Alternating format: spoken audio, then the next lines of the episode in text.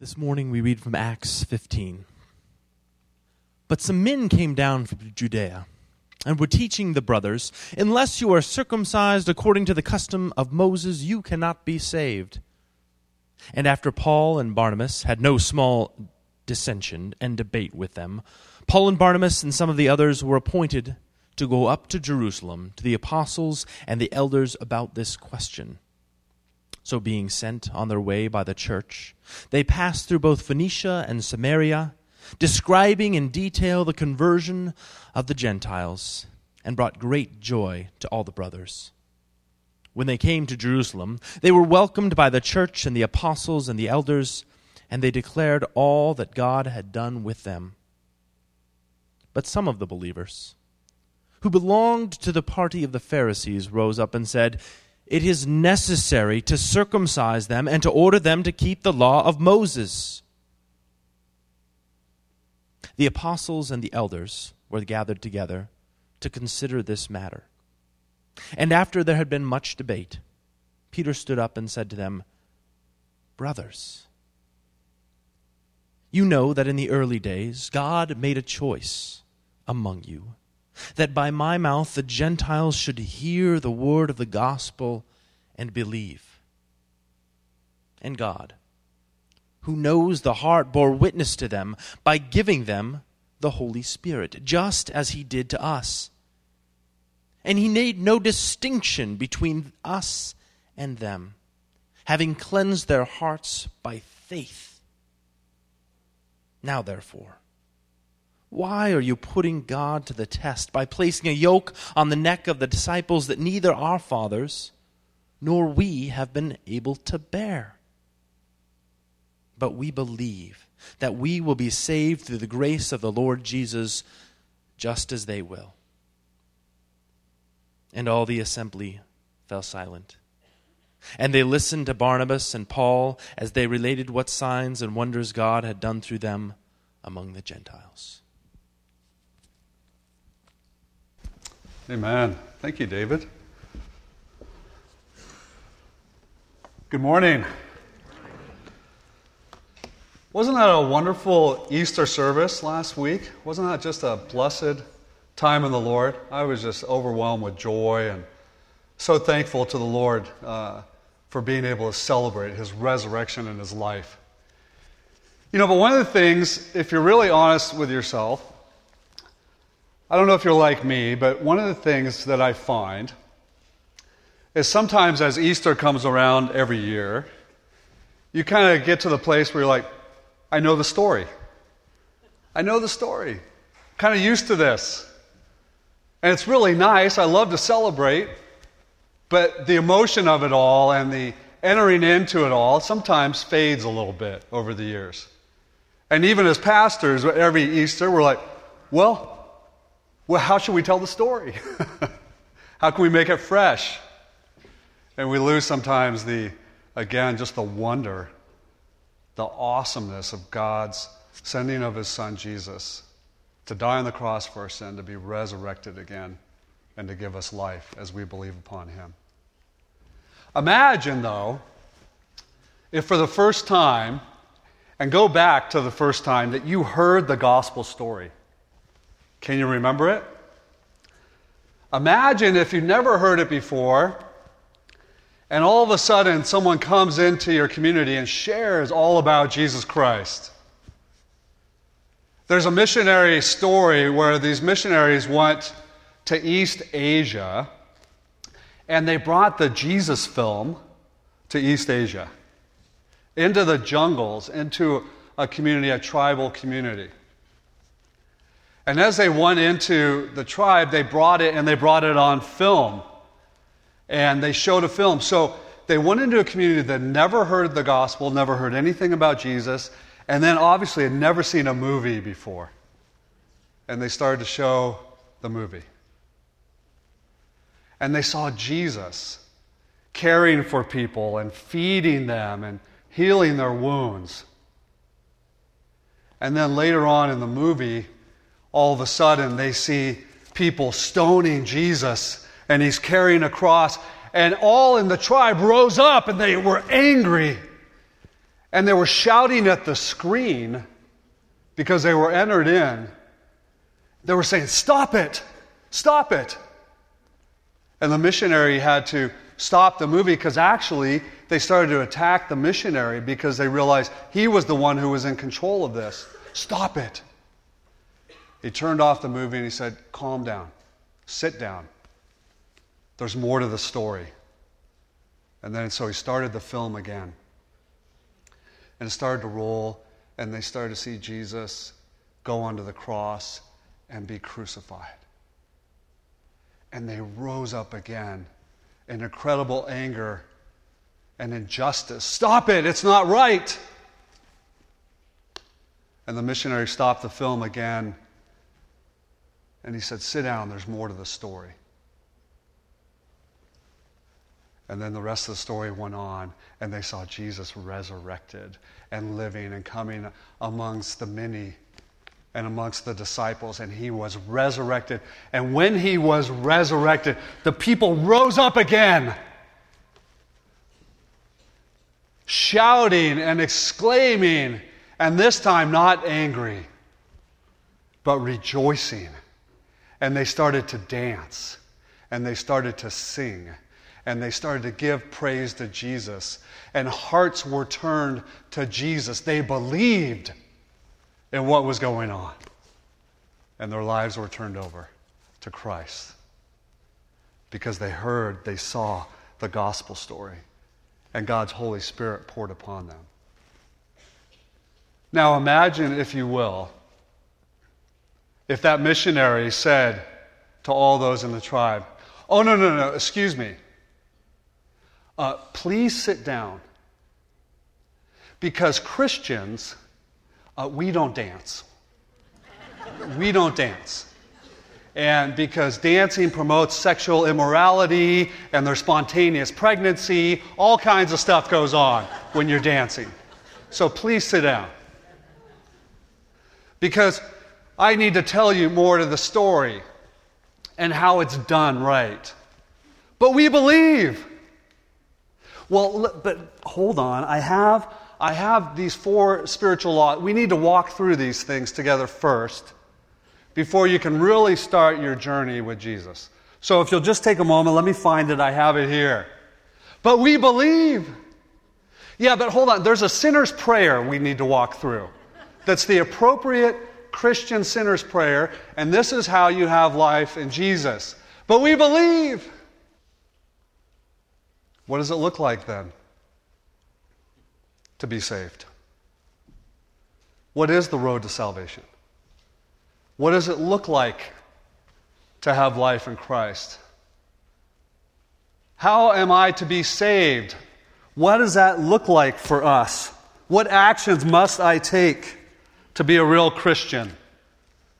And that is the great debate that we enter into in Acts chapter 15. Is it Jesus plus? Or is it grace through faith? Let's seek the Lord this morning in Acts. Let's pray. Heavenly Father, I pray this morning that you will minister through your word to us. That you will remind us that you died on the cross to break the chains. That you rose again and have empowered us with the life of Christ as we believe upon you, that you've defeated sin and death. And so, Heavenly Father, I pray this morning that you will speak your truth of grace to us. May it pour out upon each and every one in this room this morning.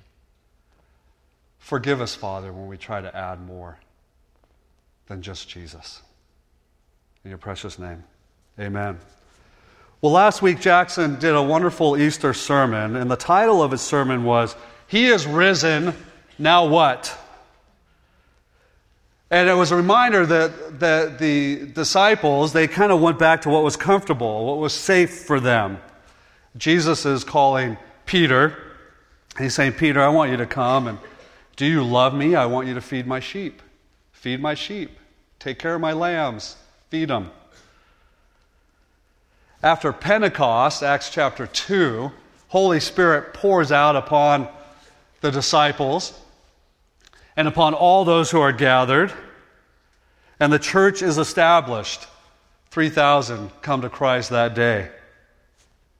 And all of a sudden, filled with the Holy Spirit, same question goes now what? How are we to live as a Christian community? Now what? Well, the church is living out in the power of the resurrection and the power of the Holy Spirit, and they're sharing the gospel all over the world now, going out into the Gentile areas, sharing about the life and the death of Jesus, about his death on a cross, his full payment for our sin, and that he offers forgiveness and salvation and new life to those who would believe. Here is the gift of salvation. Will you receive it? People's hearts are being transformed. All the Gentiles are starting to hear the gospel, the good news of Jesus, and they're falling in love with Jesus and they're receiving him. And they're like those in East Asia and the tribe. They're starting to dance with joy in the Lord. Look how Acts 14 27 ends if you have your Bibles. It says this And when they arrived and gathered the church together, this is Paul and Barnabas, they declared, they were exclaiming all that God had done with them and how he opened the door of faith to the Gentiles. Oh, they're so excited about all that God is doing. There's new life, there's incredible joy on this road of relationship with Jesus Christ. This is what's happening all over the place. Again, hearts are being transformed. They're hearing the good news of Jesus and they're receiving it. And it's changing their lives. But what you start to realize is that the enemy hates this, right? Anything that's new life in Christ, he wants to steal, he wants to kill, he wants to destroy. And so the enemy has figured out a way that he can destroy this movement. Or at least he thinks he can. And so in verse 1, we see some men, and those some men were, were Jewish Christians, so that they too had come to know Jesus as their Savior. They were probably Pharisees. And they came, and they came down to uh, teach those that listen. I want you to understand that we need to tell you about how to have Christian life. Unless you are circumcised, according to the custom of Moses, you cannot be saved. That's pretty strong words, isn't it? They're in love with Jesus. They're dancing with joy about their salvation. But here come men that came on their own authority. Unless you are circumcised according to the custom of Moses, you cannot be saved. Well, who said this? Well, they're saying, I think, we're the voice of God, really. And we know he didn't say it, but we're pretty sure that's what he meant. Pretty sure he wants you to be circumcised. And so, what it does, it stirs up these new believers. And it brings them to that place again, like we saw what could have been with the tribesmen. What must we do to be saved? What is the road to salvation? As they're being stirred up by these men from Jerusalem, Paul and Barnabas step in in verse 2, and they enter into a significant debate. And they decide listen, we are going to go to the church leaders in Jerusalem and to the elders. We need to seek wisdom in this matter. It is a significant matter, and we need to enter in. And so they go, verse 3, and they're they're starting to walk through Phoenicia and Samaria. And I love, I love, I love what the scriptures say. It says they're going through and they're, they're telling all the brothers in Phoenicia and Samaria all that God had done and all that He'd been doing with the Gentiles and how they're turning their hearts to Jesus. And then what does the scripture say? What did it bring? It brings great joy. People are trying to squash that great joy in Christ. I'm pretty sure the angels showed up and they said they announced, "I bring you good news of great joy. The Messiah, the Savior is going to be born unto you. He's going to bring great joy, the good news of the gospel. And when that good news pours into people's hearts and they received it, there's great joy, especially in eternity. You know, there's a party going on. All the angels are dancing and singing and praising God because hearts have been turned over to Jesus, their lives surrendered. But you can see the group say, well, listen, we appreciate the great joy, but can you express that a little more quietly? Because it doesn't quite fit into actually the way the box that we've framed up here. Here's the structure for proper Christianity. So if you could just tone it down a bit. Paul and Barnabas are like, you got to be kidding. We're going to go to the council. We've got to enter into this. And so in verse 4, they go and they're welcomed in. And what do they do again? They share, they declare all that God has done. People's lives are being changed forever.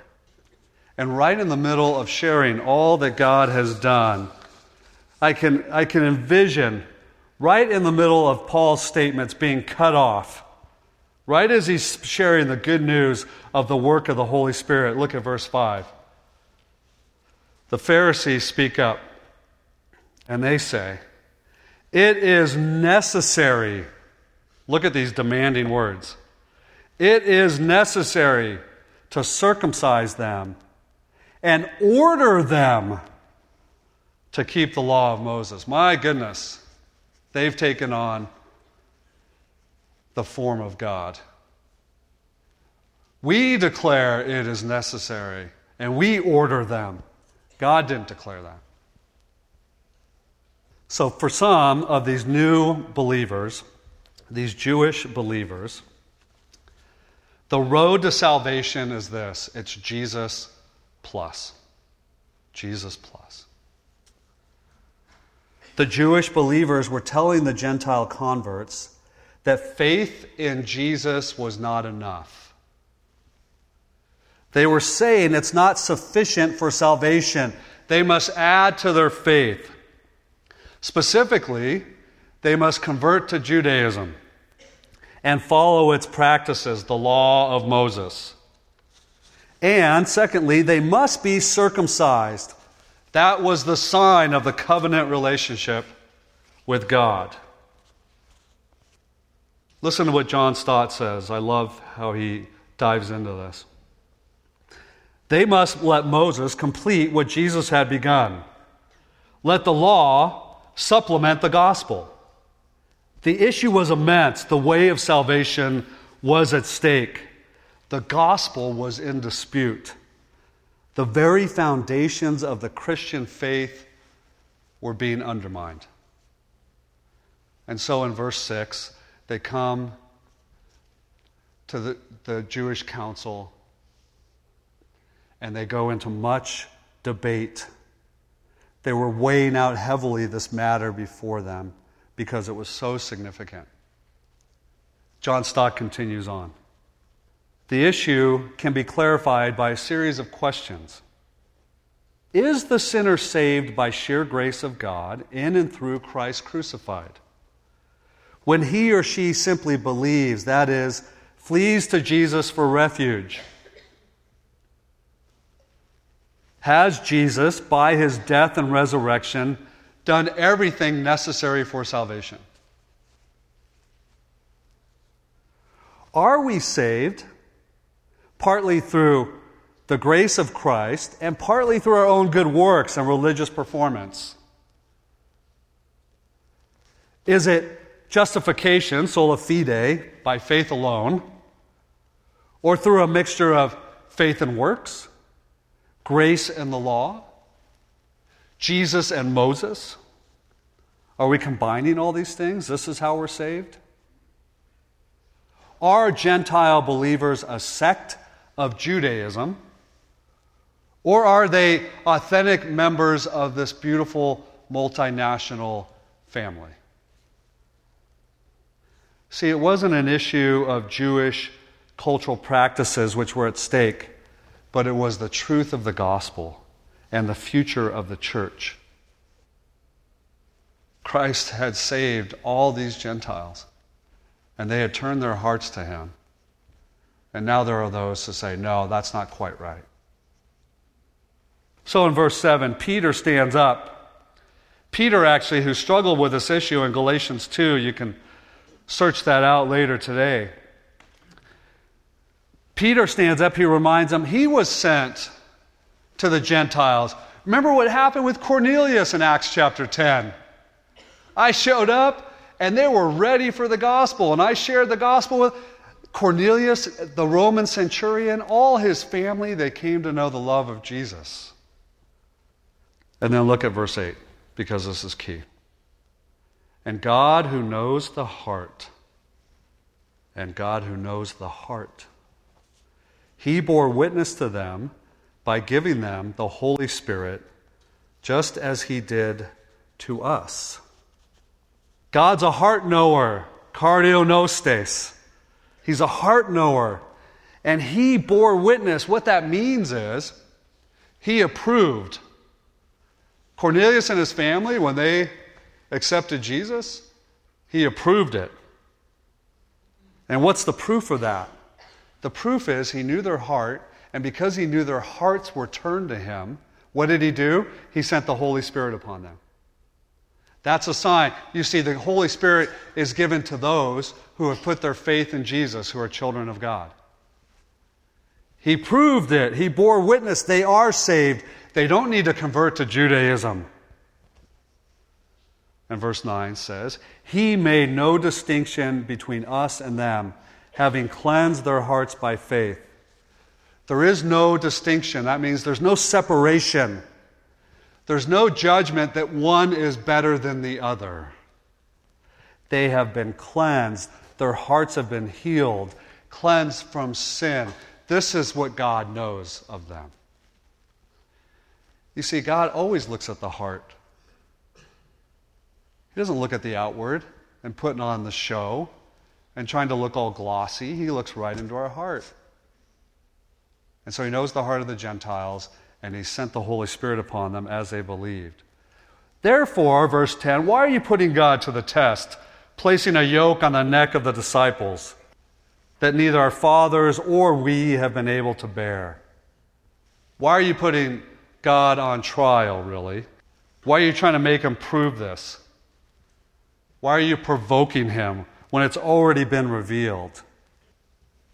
We could not, as a Jewish people, do enough sacrifice. We could not keep the law.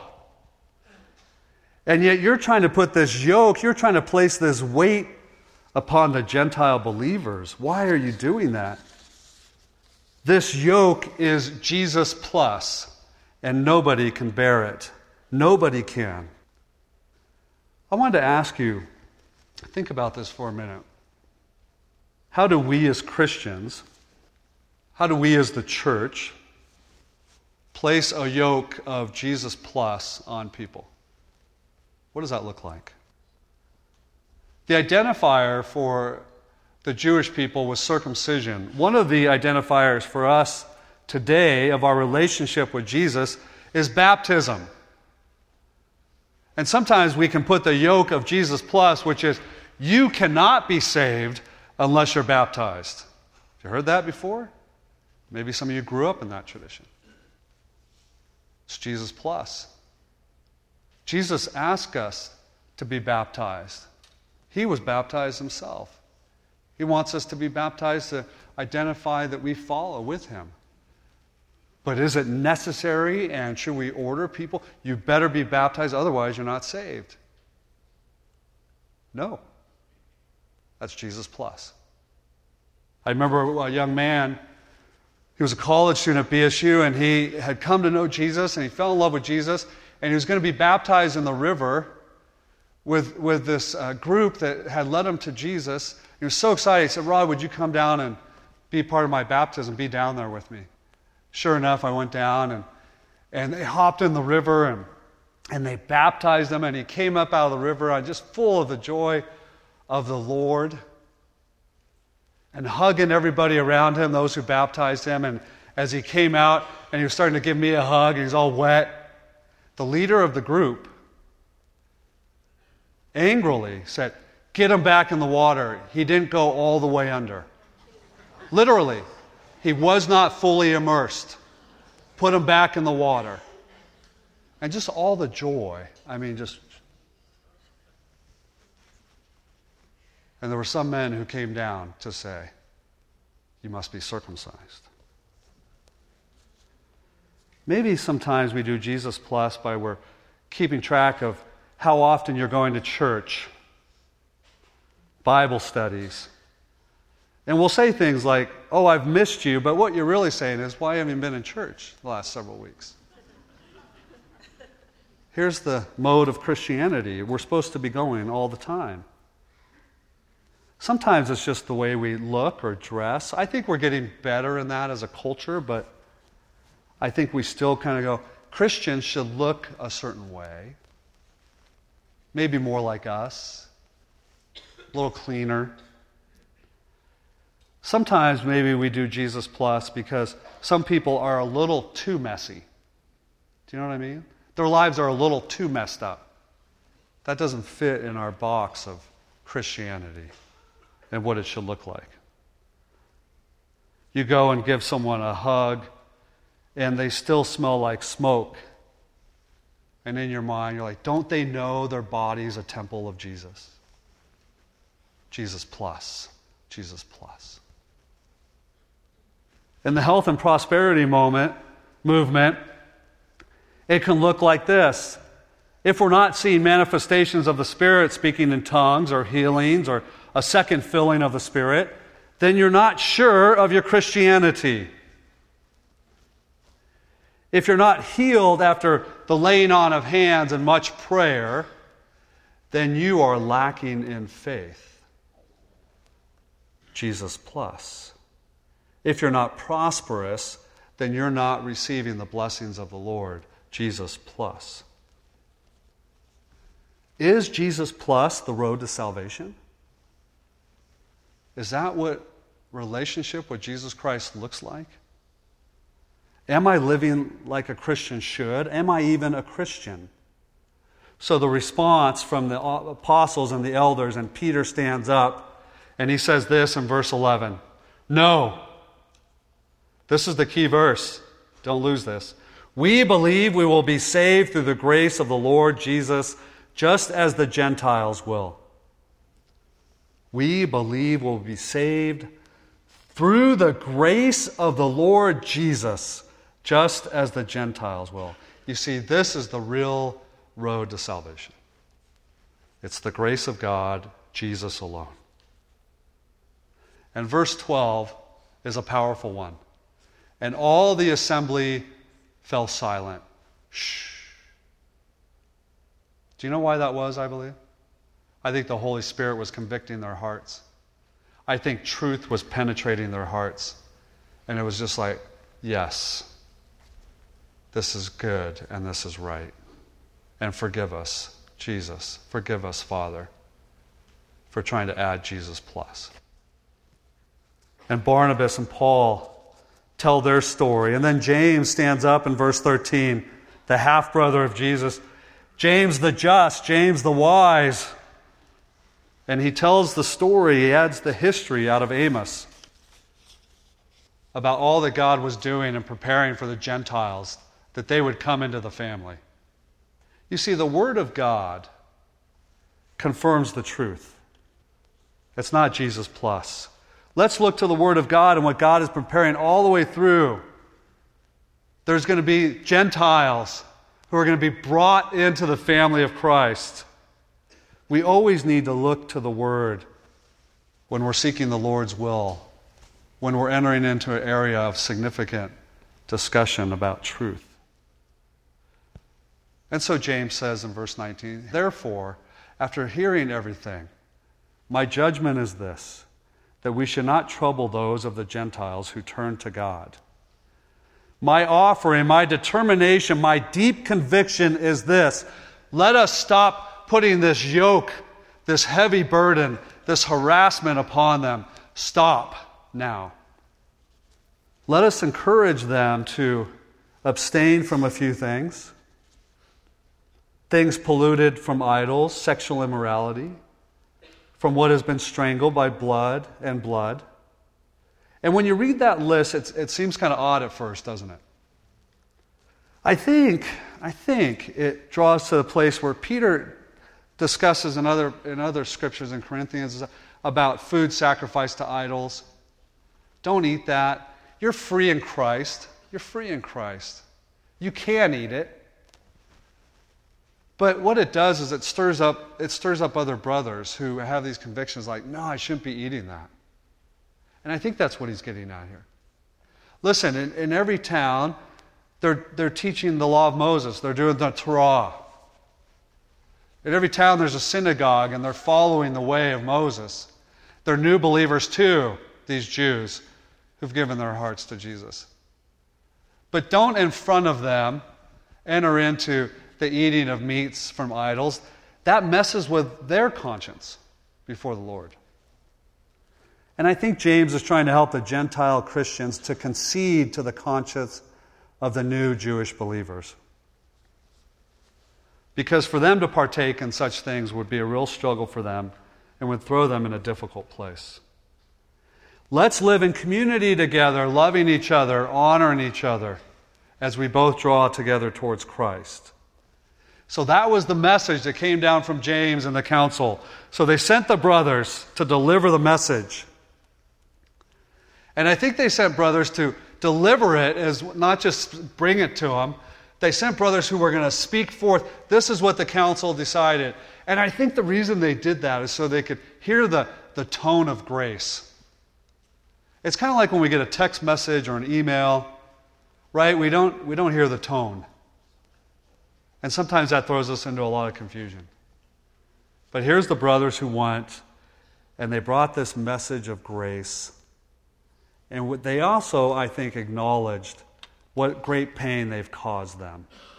Verse 24 is significant. They acknowledge the pain, I believe, of the trouble and confusion that they brought them into, of the spiritual confusion of Jesus plus, because Jesus plus is so destructive to our faith. From out of us came men, they didn't have our authority and the scriptures say, verse 24, they troubled you with words. That is, they threw you into great confusion. We're sorry for that.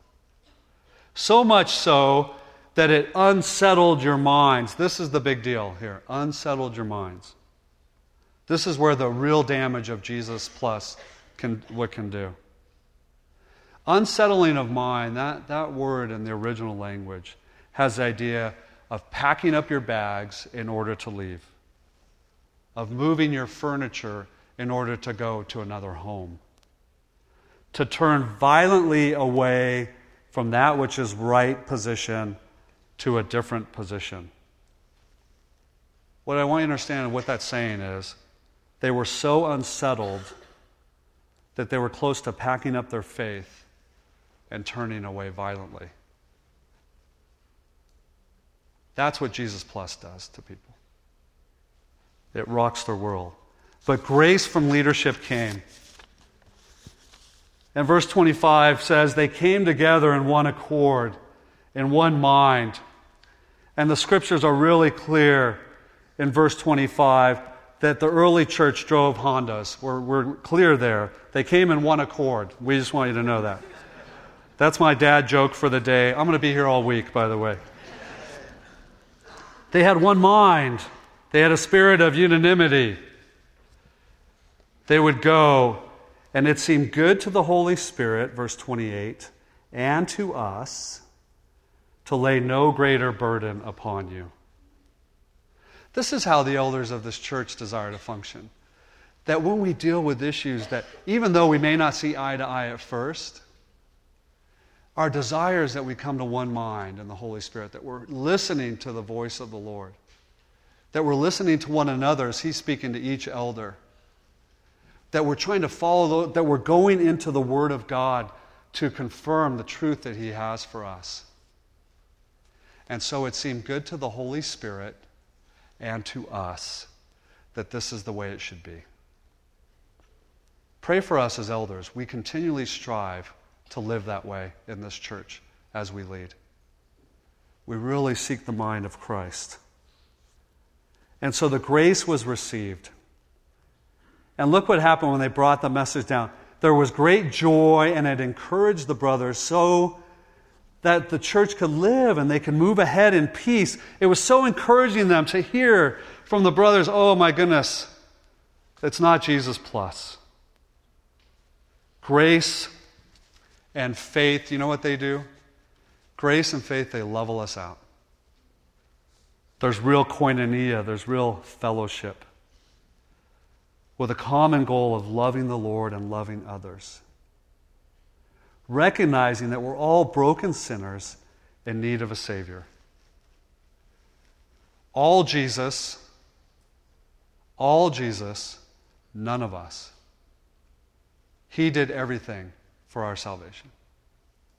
We strip Christ of the cross and all that he did when we say we need to add to that. Thank you for dying on the cross, but we need to add more. And we basically call him a liar. I know you told us that you paid the full debt for us, but I'm sure there's more we need to do. Ephesians 2 8. For it is by grace that you have been saved through faith, and this is not your own doing. It is a gift of God, not as a result of works, so that no one may boast. Let me finish with this story. In South Korea, in South Korea, children are being abandoned all over the place, left in the streets to die by desperate mothers who have no place. It's actually happening all over the world, but it's becoming very significant in South Korea. There's a documentary that was put out. It's called The Dropbox. I highly recommend you watching it. And what was happening is these babies were being left on the streets, and then eventually there was a church, and Pastor Lee, who was a pastor of this church, he he started to see these babies left everywhere, and then some were left at the doorstep of the church, but out in the cold. And so he would gather the babies, and then the Lord spoke to him and gave him this idea to create a drop box. The box opens from the outside, it also opens from the inside of the church. It's about the size of a bassinet. And inside it has a heating lamp and a light. And so desperate mothers desperate mothers, when they have nowhere else to turn and we're just going to leave their babies on the street, they're showing up at the church and they're putting their babies in the drop box. And Pastor Lee is taking these babies in.